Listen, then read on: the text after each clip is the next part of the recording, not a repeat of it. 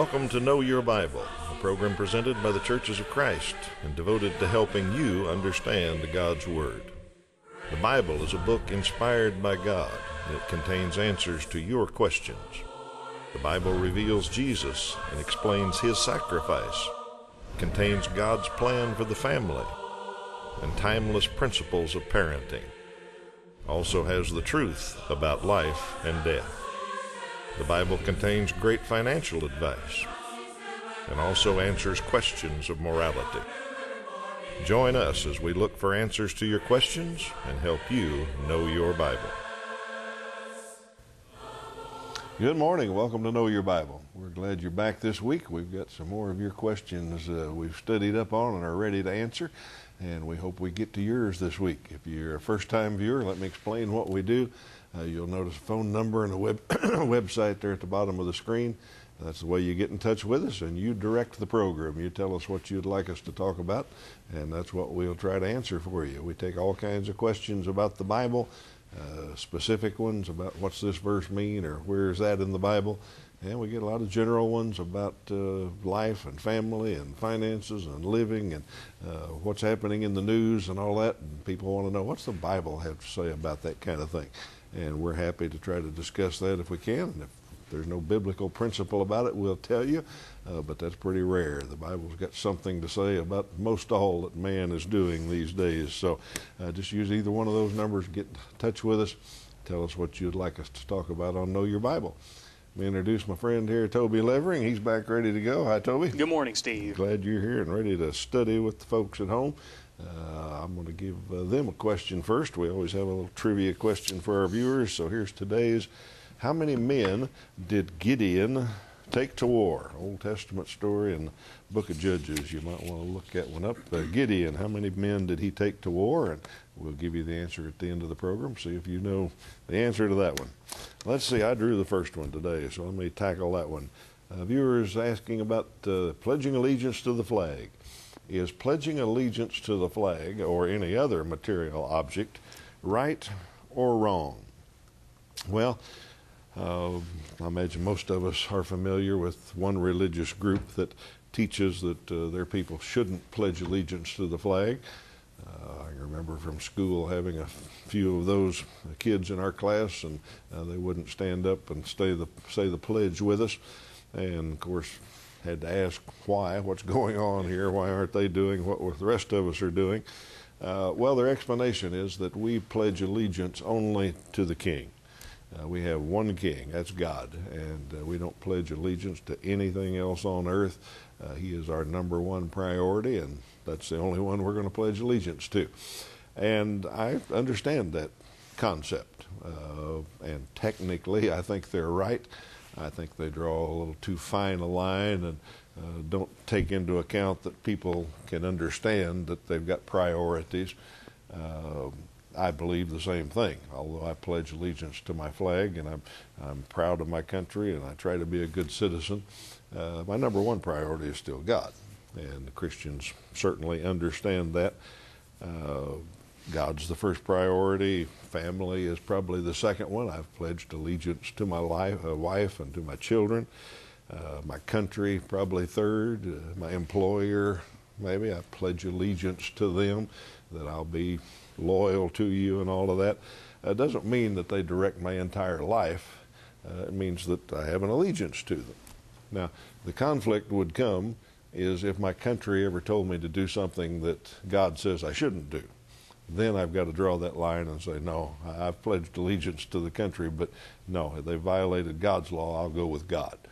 Okay. And there's a classic example of that in the Bible. Let's look at Acts 5 29. Uh, Peter and the other apostles were called in uh, by the ruling government of the land and said, You've got to quit preaching. And when the ruling government said to quit preaching, Peter and the apostles said, Whoa, no, sorry, uh, we'll obey you if you tell us to follow this speed limit or do this or that. Uh, but you tell us to do something that God commanded us to do, we're going to go with God. Uh, so the verse says, Peter and the other apostles reply, We must obey God rather than men. So as long as we understand that priority and the fact that pledging allegiance to the flag uh, has its limits and uh, certainly would fall behind whatever God has to say, I personally think it's all right to pledge allegiance to the flag. But I understand if somebody that hard a line really doesn't want to pledge allegiance to anything except God, I understand that. That's fine with me. Well, uh, there were people back in Jesus' day who questioned, you know, should we follow Caesar or should we follow the Lord? Jews were under Roman occupation, and some had a real problem with that. And they asked Jesus, and he said, "Hey, give to Caesar what is Caesar's, and what to God what is God's." And I think, just as you said, you know, a Christian can serve God and and have Him as first priority, and also be a good citizen, and there's no problem with that. Yep. So, But personal decision, Sure. and we'll let our viewers decide for themselves.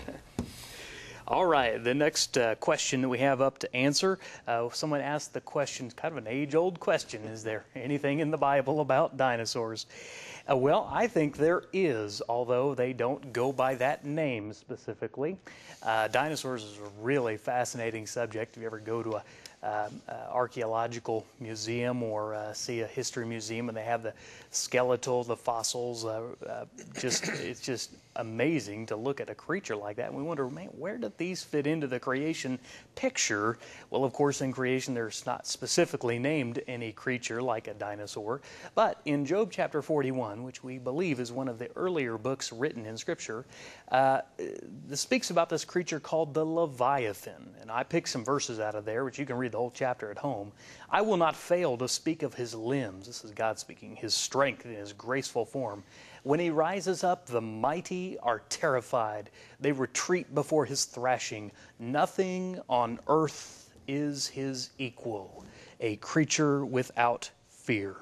Well, uh, this creature, in my mind, fully fits uh, how I imagine a dinosaur, taking all those bones and putting muscle and flesh and skin on them, how they would uh, have looked like and what they would have acted like. I think there was nothing on earth like the dinosaur, although in Job it's called the Leviathan. So, semantics aside, I do believe that they are talked about in the Bible. And some people ask, and ask the question, the logical question, well, where, what happened to the dinosaurs? Well, uh, there is a biblical event called the flood. It seems to be to me that it must have uh, wiped out a good portion of them, uh, or somewhere along the line in history they went extinct. That happens to many species, uh, not just the dinosaurs, by the way. Uh, and so it seems to me that they are a, a reasonable part of creation. Nothing wrong with uh, believing them, just understanding that uh, the creator who made that creation is worthy of the one being adored and not so much the creation itself. But a great question. If you want to study more about that from a biblical perspective, look at again at Job chapter 41. Alrighty, thank you, Tony. Uh, question about deathbed repentance. Let's uh, look at that. The viewer says if a person is on their deathbed and they pray the prayer of salvation, uh, will they go to heaven? All right, I'm going to answer this uh, from just the perspective of deathbed repentance. I think that's the main question the viewer is asking, and forget for right now the prayer of salvation. And uh, we got another question very similar, so I'm going to let Toby answer that next, and together maybe we'll get this question answered. Uh, but I think what the viewer is asking is what a lot of people wonder about uh, deathbed repentance, the last days of someone's life. They know they're going to die. Uh, they call the preacher in and say, All right, I'm ready to uh, be baptized, or I accept Christ, or I'm sorry for my life, and all that. Uh, they repent at the last minute. Uh, I think that bothers folks because it doesn't seem fair. I think that's the main problem, and I'm guessing here and analyzing, but uh, I think we look at life and see somebody that uh, was converted to Christ as a teenager and they lived their whole life for Him and made a huge difference in the kingdom and served so many people. And then somebody else that lived their life strictly for themselves and did evil things and uh, messed up their family and caused all kinds of problems, damaged the cause of Christ, and at the last minute says, Well, I want to be a Christian now. Uh, people look at that and say, eh, it doesn't seem fair for some reason. Uh, will they really go to heaven?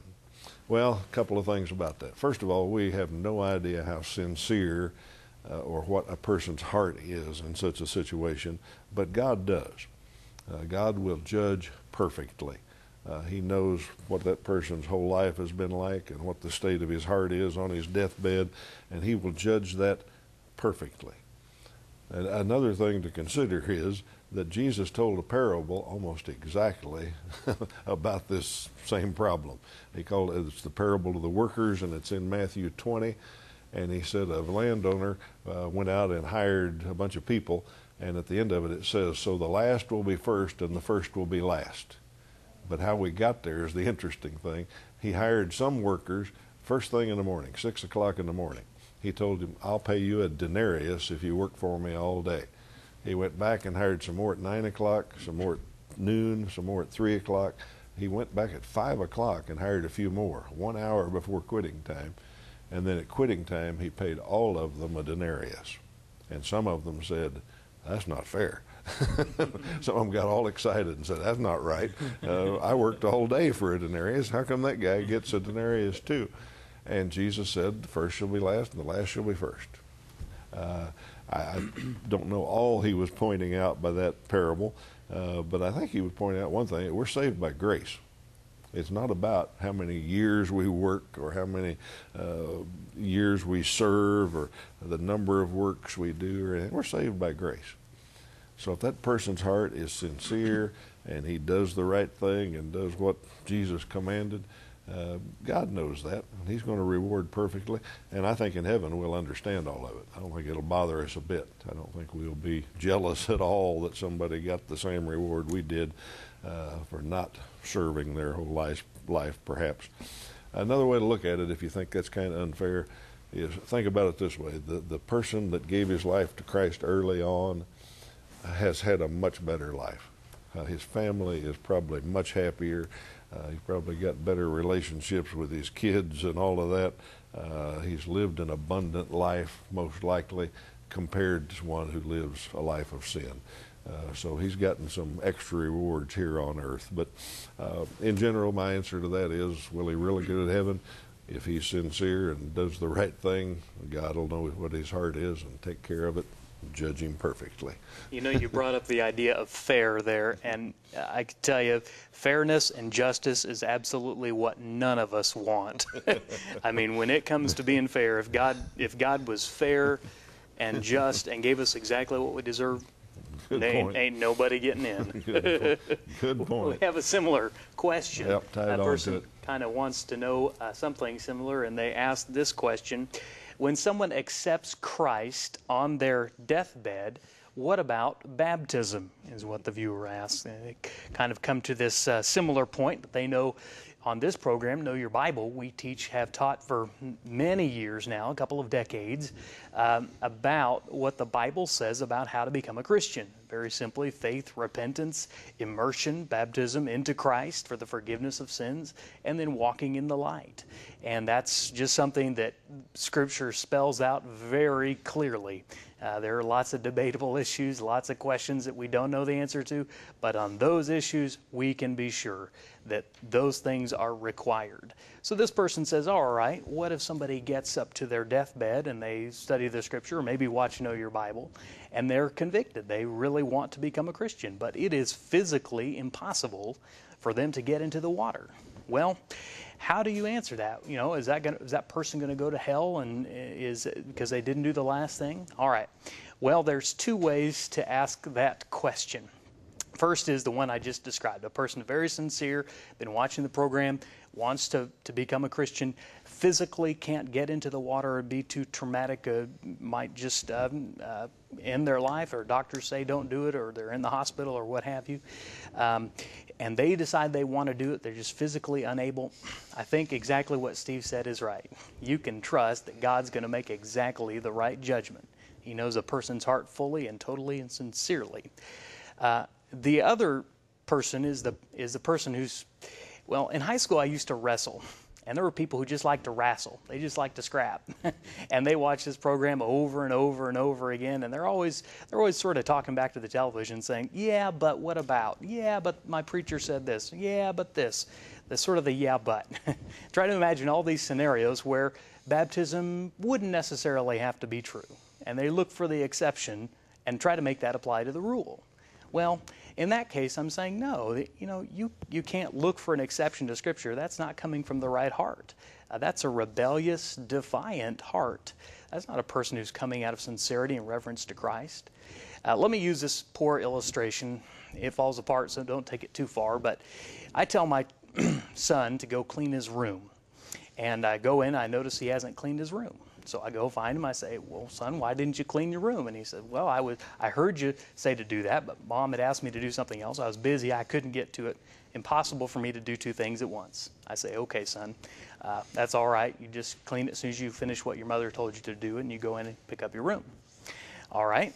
The second is I notice this clean or a dirty room, and he hasn't picked it up, and I tell him once, I tell him twice, I tell him three times. I keep having to repeat myself over and over and over. He hears me, but he repeatedly, defiantly ignores me. And he says, Well, I know dad said it, but it, it's not really true. Okay. Now, I'm going to, re- in, in both of those cases, the same thing happened. A son refused to, to do what the father said.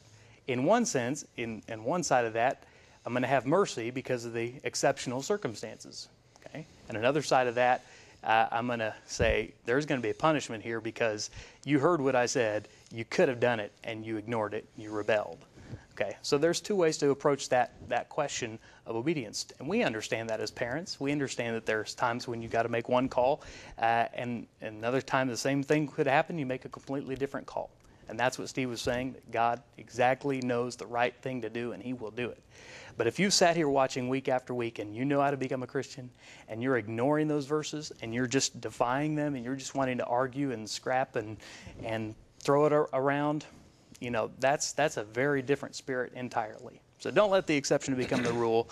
Uh, listen to what Scripture says about being baptized and obey that if it's possible. And if, you, if it's not possible, God will be correct. God will do it exactly perfectly, I right. guarantee you. Uh, all right, I may take just a moment to uh, invite people to study the Bible with us in a Bible correspondent course that we have. Uh, we talk about that each week and make make that offer, and I'm sure some people are afraid to take us up on it because uh, free things on religious programs make people nervous. They usually gets them on a, a mailing list or gets them a bunch of requests for money. Uh, we don't do that on Know Your Bible. If you've listened very long, you've never heard us ask for money, and you never will. Uh, we just provide this because we believe in Bible study and we think this is a good way to study the Bible. Uh, you see the eight lessons in this opening course. Uh, we send it to you in the mail so that you've got a little accountability. Uh, we pay the postage both ways so it doesn't cost you anything, uh, but you put it answer all the questions and study it and put it back in the envelope and send it back. Somebody will grade it for you and send it back to you. And that, that holds you a little bit accountable and makes you form that regular habit of Bible study, we think is a good thing. Uh, but it's a great way to study the Bible, a good general study of the Bible. Uh, once you've got through with that, we've got some more advanced courses that we're happy to provide to you. Uh, we've got a certificate that we'll get to you that you, says you completed each course. Uh, we've got some people that study the Bible for a long time with Know Your Bible study tools, and we're happy to provide them. So if you're interested in a good home Bible study uh, without any uh, bad happenings, no mailing lists or uh, money requests or anything like that, you can count on Know Your Bible to provide it. Just to use the phone number or the website at the bottom. We'll get it started for you very quickly, and I think you'll like it. All right, somebody's been reading the Gospels and is pretty astute here. Uh, the question is why does Matthew say that both robbers were insulting Jesus, yet Luke says only one was? All right. Uh, first of all, let's make sure we understand the four gospel accounts Matthew, Mark, Luke, and John are similar accounts. They're all telling the biography of Jesus. So a lot of them tell the very same stories. Matthew, Mark, and Luke are very similar to each other, and John is quite a bit, or the most different. Uh, the first three are called the synoptic gospels. They're kind of a synopsis altogether. And then John tells things differently. He tells longer stories and more stories and all that. But uh, on this case, I, I, put all four accounts on the screen for you. Let's just go through them real quick and then I'll give you the answer. In Matthew, when Matthew talks about the thieves on the cross and all that, he says that two robbers were uh, crucified with Jesus, and both of them hurled insults at Jesus. Our viewer's right there. Mark says that those crucified with him heaped insults on him. He doesn't tell how many there were. He just says the ones crucified with him heaped insults on him. Luke tells the story that one robber was hurling insults and the other one rebuked the first one and defended Jesus. And then in John, all that John says is uh, two others were crucified with him. And he doesn't mention anything about them insulting Jesus or befriending Jesus or anything else. So our viewers right. Matthew says, and Mark, by that for that matter, say both of them were hurling insults. Luke says one was hurling insults, the other one was defending Jesus. All right. The answer is, and we got to make these harmonized because they're co-authored by the Holy Spirit. Uh, the answer is that obviously Luke was writing about a little later event on Calvary. At the start, both robbers were insulting Jesus. I mean, they were not the nicest guys in the world. They had just got out of prison, condemned to death. They were thieves or robbers of some sort. Uh, and so they were picking on Jesus. Uh, everybody was. Everybody on Calvary was picking on Jesus that day and hurling insults. But a little later in the day, evidently, uh, one changed his tune. Now, I think personally, I'm filling in between the blanks here. I believe that he watched Jesus. I believe that he saw how Jesus reacted to the torment that he was getting. I think he saw Jesus' humility, saw his forgiveness, saw him interacting with his mother and his friends in front of him there. Um, when you watch a man, excuse me, being crucified, and he is forgiving those people who are, excuse me, forgiving those people who are doing it, uh, that'll make an impression on you. And I think that robber saw that and decided there's something special about Jesus. So he started out condemning him and insulting him. Later in the day, the other robber started picking on Jesus again, and the second thief said, Hold it now. This guy's not like us. This guy's different. Uh, this guy doesn't deserve what he's getting. We deserve what we're getting, but he doesn't deserve it. So I think that's a simple explanation. I think it's obviously what happened. Uh, at one time, both robbers were insulting. One of them changed his tune later in the day and decided that Jesus was the Son of God. Uh, and then, of course, it goes on. Some of the accounts tell about Jesus saying, "All right, you you'll be with me in paradise today." He forgave him of his sins. All right, let me take time to invite our viewers to visit a Church of Christ near them. Uh, we like to mention some each week. Uh, we're supported by Churches of Christ. One of our main supporters is in Springfield, Missouri, uh, the Watermill Church of Christ. A great bunch of folks there at Watermill. Uh, know you'd enjoy visiting with them, and if you're looking for a church home, drop in there sometime. Uh, if you know somebody that uh, attends this Watermill Church of Christ, uh, now that you know they help provide this program for you, uh, mention it to them. Drop them a note, or if you see them somewhere, tell them you appreciate them providing the program and uh, you like watching it. Of course, uh, a lot of other churches of Christ in your viewing area, and if you're looking for a church home, uh, drop in and visit one of them sometime. You'd be warmly welcomed. You'd find folks that uh, study and think about the Bible a lot like we do on this program, and uh, we invite you to visit sometime. All right, Toby, you got a question. Yes, it's from, uh, well, Matthew chapter 5, verse 5. Let's look at the question When will the meek inherit the earth? Now, this viewer clearly a Bible student, been reading through Matthew, and uh, let's put that verse on the screen. Matthew chapter 5, verse 5, part of the Beatitudes, where Jesus says, Blessed are the meek, for they shall inherit the earth. And this viewer wants to know, when will that, is that going to happen? Well, my answer to that is it has always happened, both in the past and today, and it will in the future. Now, Jesus was a rabbi. He taught, uh, would have taught and uh, exposited much of the Old Testament, and uh, this probably comes from Psalm chapter 37. This is not on the screen. You have to look it up at home. But if you read chapter Psalm chapter 37, he talks about the meek inheriting the earth. It gives us a little fuller understanding what it means to be meek. But in short, it means someone who trusts fully in God, who submits fully to His authority, who lives his life under His full uh, lordship and he yields in every way possible his behaviors and his actions to the Lord. And that's someone who's meek. Well, there's always been those people, both in the past, today, and there will be in the future. And those are the ones uh, that will ultimately win out, is what he's saying. So, meekness uh, should be our attitude towards God. Uh, it should be very humble, very uh, uh, yielding, and obedient to what he has called us to do. So, I think the answer is uh, the meek have always, will always, and, and today and will always inherit the earth. Okay. All righty. Thank you, Toby. Uh, you were wondering about marriage in heaven here. The question is Is it true there are not any marriages in heaven? Well, the viewer's been reading his Bible. Jesus was answering the Sadducees. Sadducees didn't believe in the resurrection. So they came up to Jesus and they made up this hypothetical, preposterous story. They said this woman got married, husband died, got married again, that husband died, got married again. Seven times she got married. Said, now, who's going to be her husband in heaven? They thought that was real tricky. Here's Jesus' answer from Luke chapter 20, uh, verse 34 and 35. Jesus replied, The people of this age marry and are given in marriage. But those who are considered worthy of taking part in that age and in the resurrection from the dead will neither marry nor be given in marriage. And they can no longer die, for they are like the angels. All right. He says, not going to be any marriage in heaven. That's about our only verse on that, but our viewer's right. Seems to say no marriage is in heaven. Now, that bothers some people. Uh, they've been married for 60, 70 years, and they say, what? Why, I can't do without my spouse in heaven. I wouldn't be happy. Uh, and it bothers some people the other way, I think. Uh, but uh, people do wonder about it.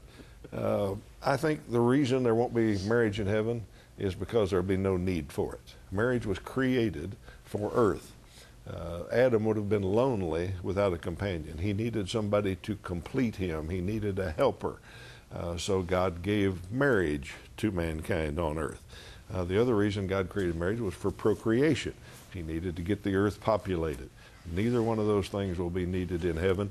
I think if you had a happy marriage and uh, going to miss your spouse and all that in heaven, uh, you'll still have a special bond somehow. I can't explain how. It's just that we're not going to give mar- be having marriages and you know, recognize that bond. God will work it all out somehow. We're going to be happy, uh, however it works. So, uh, no marriages in heaven, but still be happy some way. All right, let me make sure we get our trivia question answered today. And uh, the trivia question was about uh, uh, what was it? Gideon. Yes, how many men did I forgot the question, much less the answer. how many men did Gideon take to war? And the answer to that is 300. And you remember, God showed His power that way. You can read about it in Judges 7. He started out with thousands of men volunteered, and God said, That's too many. If you win with thousands of men, you'll think you did it. So let's keep cutting it down until when you win the battle, you'll know that I did it for you. So he finally went to war with 300, and he was victorious because he actually had 301, and that one made the difference. All right, we're glad you've been with us today, and uh, we hope you'll come back next week. We've got some more questions saved up that we haven't gotten to. We'll get to them as quickly as we can, and uh, we hope you're back with us then. Until then, you have a great week.